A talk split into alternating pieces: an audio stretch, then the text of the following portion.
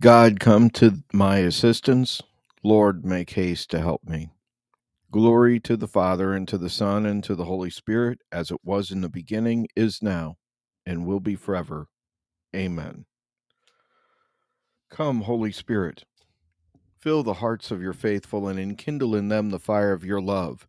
Send forth your Spirit, and they shall be created, and you shall renew the face of the earth. Let us pray. O God, you instructed the hearts of the faithful by the light of the Holy Spirit. Grant us by the same Spirit to have a right judgment in all things, and ever to rejoice in his consolation through Christ our Lord. A reading from the book of Genesis. In the beginning, when God created the heavens and the earth, and the earth was without form or shape, with darkness over the abyss and a mighty wind sweeping over the waters. Then God said, Let there be light. And there was light. God saw that the light was good. God then separated the light from the darkness. God called the light day, and the darkness he called night. Evening came and morning followed the first day. Then God said, Let there be a dome in the middle of the waters to separate one body of water from the other. God made the dome, and it separated the water below the dome from the water above the dome. And so it happened. God called the dome sky. Evening came, and morning followed, the second day. Then God said, Let the water under the sky be gathered into a single basin, so that the dry land may appear. And so it happened. The water under the sky was gathered into its basin, and the dry land appeared. God called the dry land earth, and the basin of water he called sea. God saw that it was good. Then God said, Let the earth bring forth vegetation, every kind of plant that bears seed, and every kind of fruit tree on earth that bears fruit with its seed in it. And so it happened. The earth brought forth vegetation, every kind of plant that bears seed, and every kind of fruit tree that bears fruit with its seed in it. God saw that it was good. Evening came and morning followed the third day. Then God said, Let there be lights in the dome of the sky to separate day from night. Let them mark the seasons, the days, and the years, and serve as lights in the dome of the sky to illuminate the earth. And so it happened. God made two great lights, the greater one to govern the day, and the lesser one to govern the night, and the stars. God set them in the dome of the sky to illuminate the earth, to govern day and night, and to separate the light from the darkness. God saw that it was good. Evening came and morning followed the fourth day. Then God said, Let the water teem with an abundance of living creatures on the earth. Let birds beneath fly beneath the dome of the sky. God created the great sea monsters and all ki- kinds of crawling living creatures with which the water teems, and all kinds of winged birds. God saw that it was good, and God blessed them, saying, Be fertile and multiply, and fill the water of the seas, and let the birds multiply on the earth. Evening came and morning followed the fifth day. Then God said, Let the earth bring forth every kind of living creature, tame animals, crawling things, and every kind of wild animal. And so it happened. God made every kind of wild animal, every kind of tame animal, and every kind of thing that crawls on the ground. God saw that it was good. Then God said, Let us make human beings in our image, after our likeness. Let them have dominion over the fish of the sea, the birds of the air, the tame animals, all the wild animals, and all the creatures that crawl on the earth. God created mankind in his image. In the image of God, he created them. Male and female, he created them. God blessed them, and God said to them, Be fertile and multiply, fill the earth and subdue it. Have dominion over the fish of the sea, the birds of the air, and all the living things that crawl on the earth. God also said, See, I have given you every seed bearing plant on all the earth, and every tree that has seed bearing fruit on it to be your food. And to all the wild animals, all the birds of the air, and all the living creatures that crawl on the earth. I give all the green plants for food. And so it happened. God looked at everything he had made, found it very good. Evening came and morning followed, the sixth day. Thus the heavens and the earth and all their array were completed. On the seventh day, God completed the work he had been doing. He rested on the seventh day from all his work that he had undertaken. God blessed the seventh day and made it holy, because on it he rested from all the work he had done in creation. The word of the Lord. Lord, let me not be puffed up with worldly wisdom which passes away.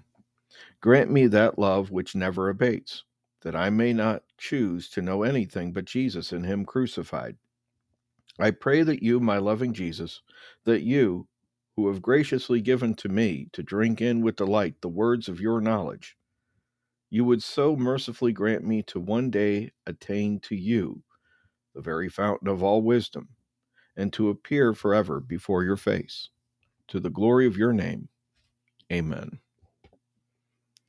My dear brothers and sisters, I'm starting with this particular scripture, this particular portion from Genesis, the beginning of all things, as the beginning of this new attempt at going through the Bible with a study every night to present something from the Word of God to you.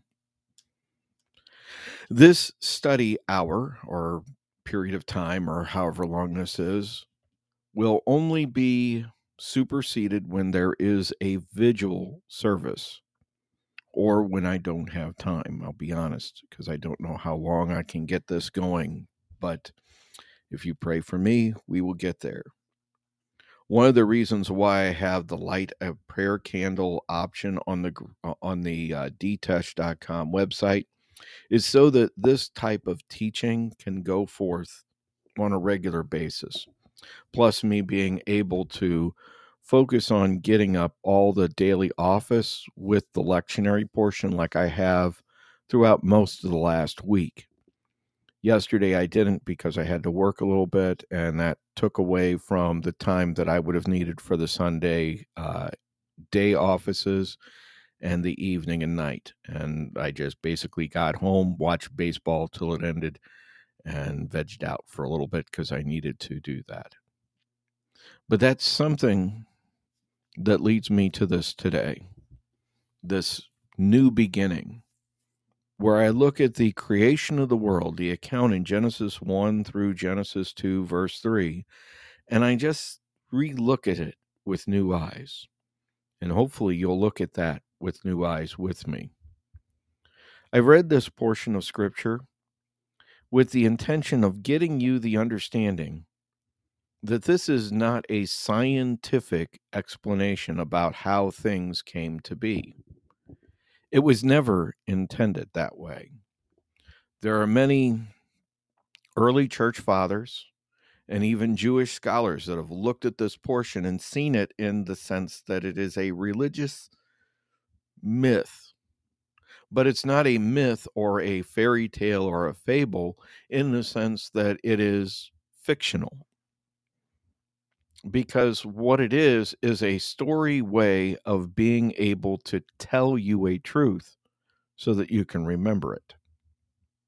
If we were looking at the Hebrew form of this particular memorization, we would see it in various stages. We could break it down between the first three days and the next three days, with the seventh day as the capstone on the entire work, with a little preamble in verses one and two, kind of explaining the whole how the universe came about. It does give an orderly beginning because we hear in the very first verse that God created the heavens and the earth in the beginning. So, in the very first verse, we get the creation of heaven, that which is not seen, the earth, all material matter, and time in the beginning. And this begins the narrative that will later lead to us understanding why we are here today. It shows that God also existed prior to anything else. And it establishes this basic premise that there was nothing that existed before God. So God didn't come out of something else, He was already there. And just on that one thought, we could go into a whole understanding of the five ways of, of Saint uh, Aquinas in his Summa Theologica, where he talks about how every process has to have a first mover, everything has to have a beginning, and there has to be something that is the uncreated first cause of everything, a standard that we consider to be the most beautiful in order to discuss other beauties. And we know that this standard of beauty is around because some of us will look at something and say, oh, that's ugly. And others will look at other things and say, oh, that's beautiful. Like a sunrise can be beautiful. A devastation after a storm can be terrible and disgusting. Different things give different things. And we could use that as a basis of being able to say that the ultimate beauty, the ultimate good is God, and the ultimate disgust is something that does not have God. Because how can anything be beautiful if it doesn't have the ultimate beauty at all? And that's something that comes into play. One of the things that is unique to this discussion when you look at the creation account is that alls we get in the very first moments of creation is the existence of God who creates time, space, the heavens, and matter, the earth. and with those, the rest of the universe comes about. Science can attest to this much truth found in these scriptures. It may disagree as to how the universe moved from that very small beginning to what we experience today, but it is there. We are told that the earth, or physical matter as it can be understood at this early stage, was without form or shape and that there was darkness everywhere, with a mighty wind sweeping over the waters. And many people think the mighty spirit is the Spirit of God. But that depends upon how you translate certain things from the Hebrew or the Greek. I'm not going to get into an argument about it, but just know that the mighty wind sweeping over the waters can be a mighty wind from God, a breath of God on creation, or it can just be the Spirit of God hovering over these waters, ready to create. We know these in the first few verses. Do we understand how they fit scientifically? No. Many people have tried and they've failed. We later get to the next portion that tells us about how God speaks light into existence. And he merely says, Let there be light. And there was light. We aren't told the cause of the light. We aren't told how the light came to be. We're just told that there now is this light going forth in the darkness. And God separates the light from the darkness. But we don't know how God separated the light from the darkness, how there was a period of light that could be called day and a period of darkness that could be called night. And with this division, we get the evening came and the morning followed the first day, or as the Hebrew would say, day one. What are we being told here? Well, the evening came as representing a period in which the things talked about in this first period of time was not in existence. The morning followed could be because of light when it did. And therefore, we get the very first poetic stanza in the Hebrew that shows us that this is not a scientific textbook, but a poetic way of explaining creation, giving us an orderly step by step how things came into existence, but did not fully get into the science of it. And it's in that sense that it falls into the mythological formula of what was understood of the world at that time. It is about as close to science as ancient man can get. And it does bear out something that science will tell you is real that there was at some point a big bang, and then from that big bang, there was light and there was darkness. You only need to look up into the sky to see stars in a dark sky at night and realize what the light in the darkness is talking about. It's talking about galaxies being formed, it's talking about light being the first element and things moving at the speed of light as the demarcation of time. And that's why scientists today, estimating from the speed of light and what they can tell from what's in the universe, that it has to be at least about 14 and a half, almost 16 and a half billion light years old. These are astronomical numbers that we can't even grasp. But this first period, this big bang period when everything got started, is considered the first day or the first era of creation. As we'll find out, the Hebrew word yom can mean many things. It could mean a period of light versus a period of darkness, like daytime versus nighttime. And in that sense, it could be sun up to sundown is day, and then from sundown to sun up is night, and therefore darkness. Not necessarily a 24 hour period of time, as many fundamentalists ignorantly try to read into this passage and is something that is foreign to even Jesus' day understanding about this particular portion of Scripture. You would be hard pressed to find anyone before the mid 1700s and the 1800s to believe that the days were actually 24 hour periods of time. Even as recent as when the Westminster Confession of Faith was put together by a bunch of Protestants in Westminster, England, to determine what would be their understanding of Calvin's theology.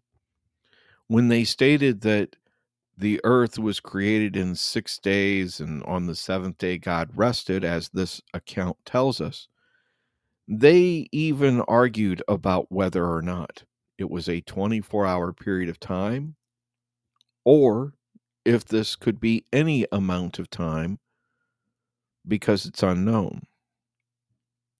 St. Augustine, in one of his writings, pointed out that day four is when you get the creation of the two great luminaries, the sun during the day and the moon during the night, and it's only then that you're able to mark out a 24 hour period of time because before then there was no 24 hour period of time that could be known.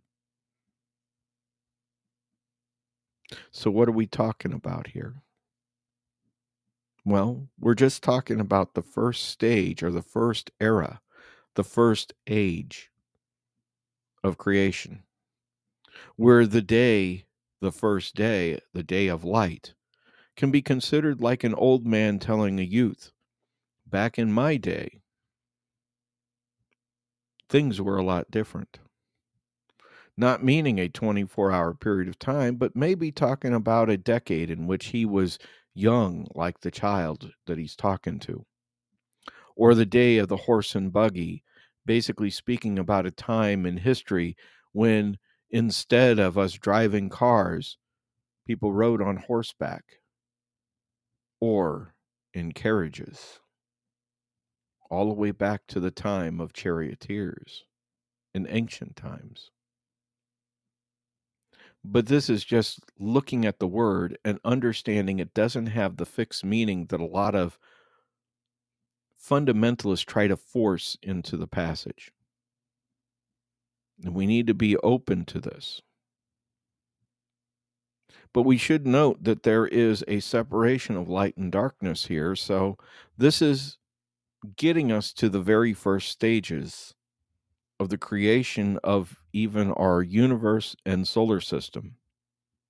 And this is what comes out in the second day when God separates with a dome one body of water from the other, basically separating the water above the dome from the water below the dome. Now, many people think that this water that's being referred to is liquid water in the sense of what we have in the oceans. But I would say it's probably the bare essence, if you will, of what makes up any planet the gases, the hydrogen, the helium, just like you would see in Jupiter or Saturn.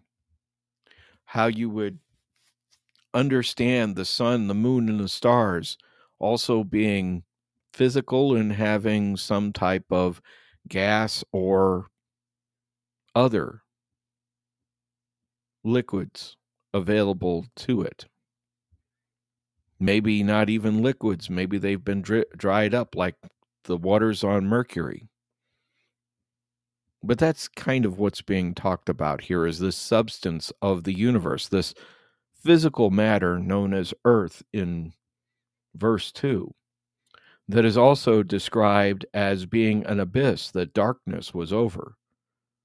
The mighty wind that swept over these waters, these materials for the rest of the cosmos that is not planet Earth. And this dome shows that the Earth itself is formed uniquely at this time. And that's what this distinction is made in the second day is the distinction between the creation of the entire universe with all the cosmos in day one to the creation of a specific planet called Earth on day two.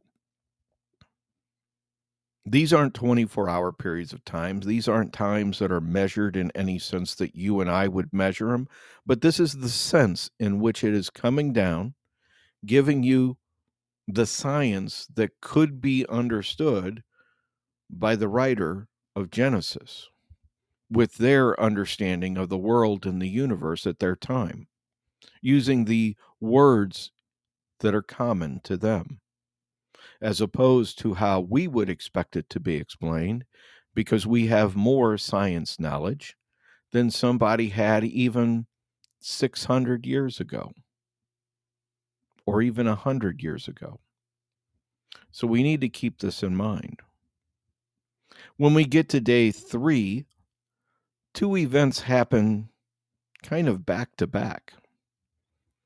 The first part of day three, there's this distinction between solid land mass, like continents, and that of the waters, the oceans, the seas, the rivers, and how they distinguish themselves on planet Earth. And then, as a result of landmass being around, we get vegetation.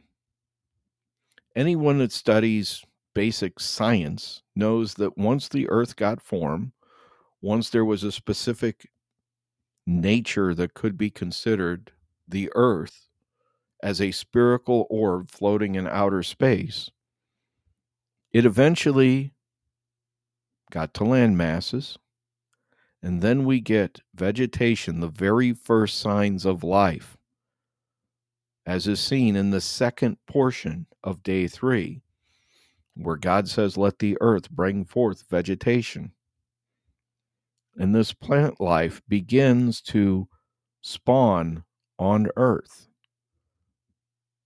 creating the event that will happen in day four. The oxygen, oxygen, the oxygen, oxygen going up, creating the ozone, oxygenization. There it is. I finally got the word out of the planet Earth so that we could have a clear sky, as opposed to the cloud covered dome that's over planet Venus, to where we can have this perfect atmosphere for life to be formed. Where we can see the two great lights in the sky plus all the stars so we can see that in day one, the rest of the universe existed. Now, we, if we're standing on planet Earth, where you are today, and look up, we can finally see them because the plants have cleared up the sky so we can look up and see out into outer space. Did these lights exist before? Probably. Were they created on day four or day one? Probably. The scripture doesn't tell us. The hints are that it's in day one. So all the creation of everything outside of the earth is day one, where there's a cosmos, where there's a universe. And therefore, you can't really use this account here, like many have ignorantly done, like Bishop Ussher and other Protestants that want a fundamentalistic timeline and say, oh, the earth is only 6,000 or 7,000 years old. No, that's stupid. That's not what the text is saying. And if you understand the text, you understand that these days aren't 24 hour days, they could be any length of time. And therefore, you're just getting stages, if you will, of different development. Day one talks about the creation of all matter in the universe through the explosion of a big bang and where we finally have a, uh, a universe structure with the sun day two earth develops in the particular solar system that we are in and begins to take shape day three land forms plant life comes up. And day four, we finally have an ozone layer, so the clouds clear up, and we start being able to see the universe from where we are today. Then we get into the day five events, where we have sea life and reptiles, birds being formed. And this can be considered the dinosaur age, if you will, because this is the first known animal life. And if you think about the progress that you would learn in Biology 101, this would make sense. If you laid down a biological progression from the creation of the universe to this point, you would see that it follows step by step. It's just being defined instead of in specific scientific terms of definite ages or years, being defined kind of loosely by the days marking periods of creation in the Genesis 1 account. And this is something to keep in mind as you go. And we know that this is talking in day six, day five about dinosaurs, is because birds are from the reptilian family. The pterodactyls that you see in the old um, Jurassic Park movie, they're the first birds. All bird life is, in a sense, the reptiles that existed beforehand. In fact, in the Greek form, the Greek Septuagint form of Genesis, the sea life is itself being called reptilian. And that's why they are swarming in the seas. You also have animal life in its sense being formed first in the seas, let the waters teem, and then on earth let the birds fly beneath the dome of the sky, showing two different areas in which reptilian life began. And this entire dinosaur age, if we will, is an age that is covered in day five of the Genesis account. It's not dealt directly, but it's showing you scientifically, in a sense, as far as the human mind could have understood in 3000 BCE, what creation was. And that's something that's unique to the Bible account. When we get to day five, we have two parts to day five, uh, to, uh, to day six. I mean, we have two parts, just like day three had two parts. The first part is the creation of all animal life on earth. this is the tame animals that which would be domesticated, like your dogs, your cats, your cattle. That's why cattle is used in the King James, because it refers to domesticated animals, animals that you herd, shepherd, like sheep and goats, cattle, and other animals like it. It also talks about wild animals, those that are not tame, those that are basically hunted, like foxes, bears, lions, and tigers. Oh my. Because it recognizes that there are some animals that we as human beings still have not tamed. Although, to a degree, we can still. And God saw all of this as good. And then he talks about creating humanity as the highlight of all creation. The unique thing that comes out of Genesis chapter 1, verse 26, well, actually, verse, um, yeah, verse 26 is that God says, Let us make human beings in our image, after our likeness. Let them have dominion over the fish of the sea, the birds of the air, the tame animals, the wild animals, and all creatures that crawl on the earth. And people have asked the question for many a millennia Who's the us? At first glance, you would probably think he's talking to the angels. But God makes it clear that he wants humanity in the image of God. So the us is the first actual hint at God being a Trinity. He's not speaking to angels because he didn't create you in the image of an angel. God didn't look at Saint Michael or Lucifer or any other angel and say, I'm talking to you. No. The us that's being referred to is an us that has rulership over every kind of animal and over the entire earth. And that's what comes out in the Greek. Because he says, let him have dominion over all the creatures that crawl on the earth. And that's something that demons don't have without your permission is rulership over you. but that's a side note. Who is the us that we are made in the image of? The simple answer is just God.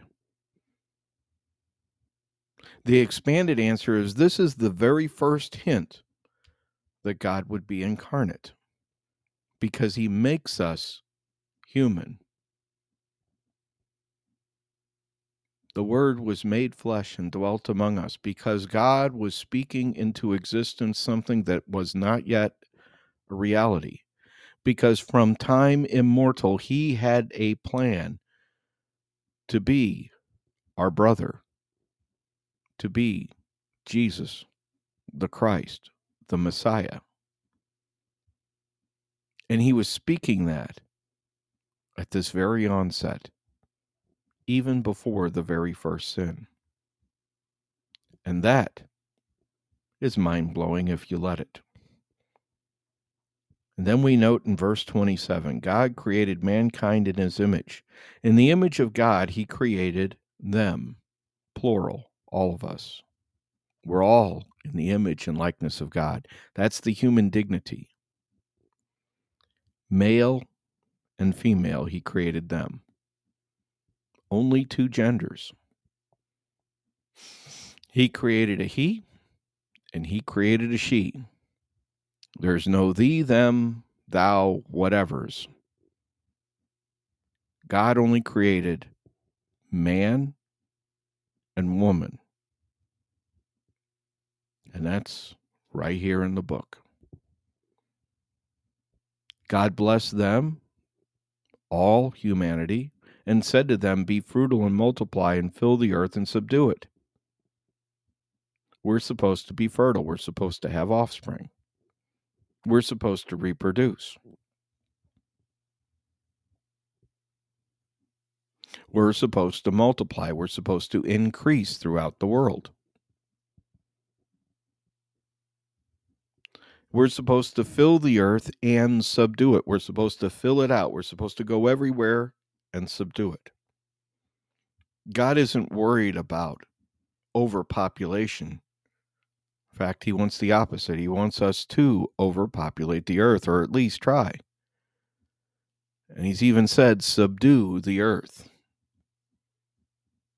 Make the earth conform to your will as individuals who care for it. And then he makes this declaration have dominion over the fish, the birds, every living thing that crawls on the earth. Have dominion, rule over it, domesticate it. Bring that into God's way of thinking, way of being. And that's what the Great Commission is, where we go into all the world and preach the gospel, because that is what Genesis was telling us to do in having dominion. Because Jesus pointed out, if you read it in the Greek, all authority has been given unto me, and therefore I send you. Go into all the world and preach the gospel. That's how you are fertile. That's how you multiply. That's how you fill the earth and subdue it. The kingdom of God is supposed to go and be everywhere. And that's what Genesis is trying to tell us here. God even specifies when he gets done giving this command to proselytize, in sense, to fill the earth, to go into all the world he tells us that all the plants are given for food, not just for us, but for all the animals. At the time of this particular portion of scripture was put together, the understanding is that we were all to be vegetarian. We weren't supposed to be eating one another, which is a unique thought in and of itself. And that closes out the sixth day. And then we get to the end of our readings for today with, Je- with Genesis chapter 2, and we look at God creating the heavens and the earth. knowing that everything in them was completed, everything that was necessary for what would be needed in this reality was already there. Because God was finished in this seventh period of time, this seventh day. And God rested from doing any creative activity at that time. Why did he rest? Because he was done. He had completed. That's what the text tells you if you read it properly. Because when God blessed the seventh day and made it holy, he did it because he rested from all the work he had done in creation. He had stopped, he was completed for everything. All that was in heaven, all that's in earth, and everything contained in them was finished. And God didn't have to do anything more. And that's the extent of the science of creation. And in a sense, we are still in that seventh day today. And the reason why we know that is simply because of this God never completed the seventh day. He never said, e- evening was and morning followed the seventh day. We entered into the seventh era of creation, and it will not be completed until he comes again. When we are told we will enter into a new heaven and a new earth in the eighth day that was begun by his resurrection.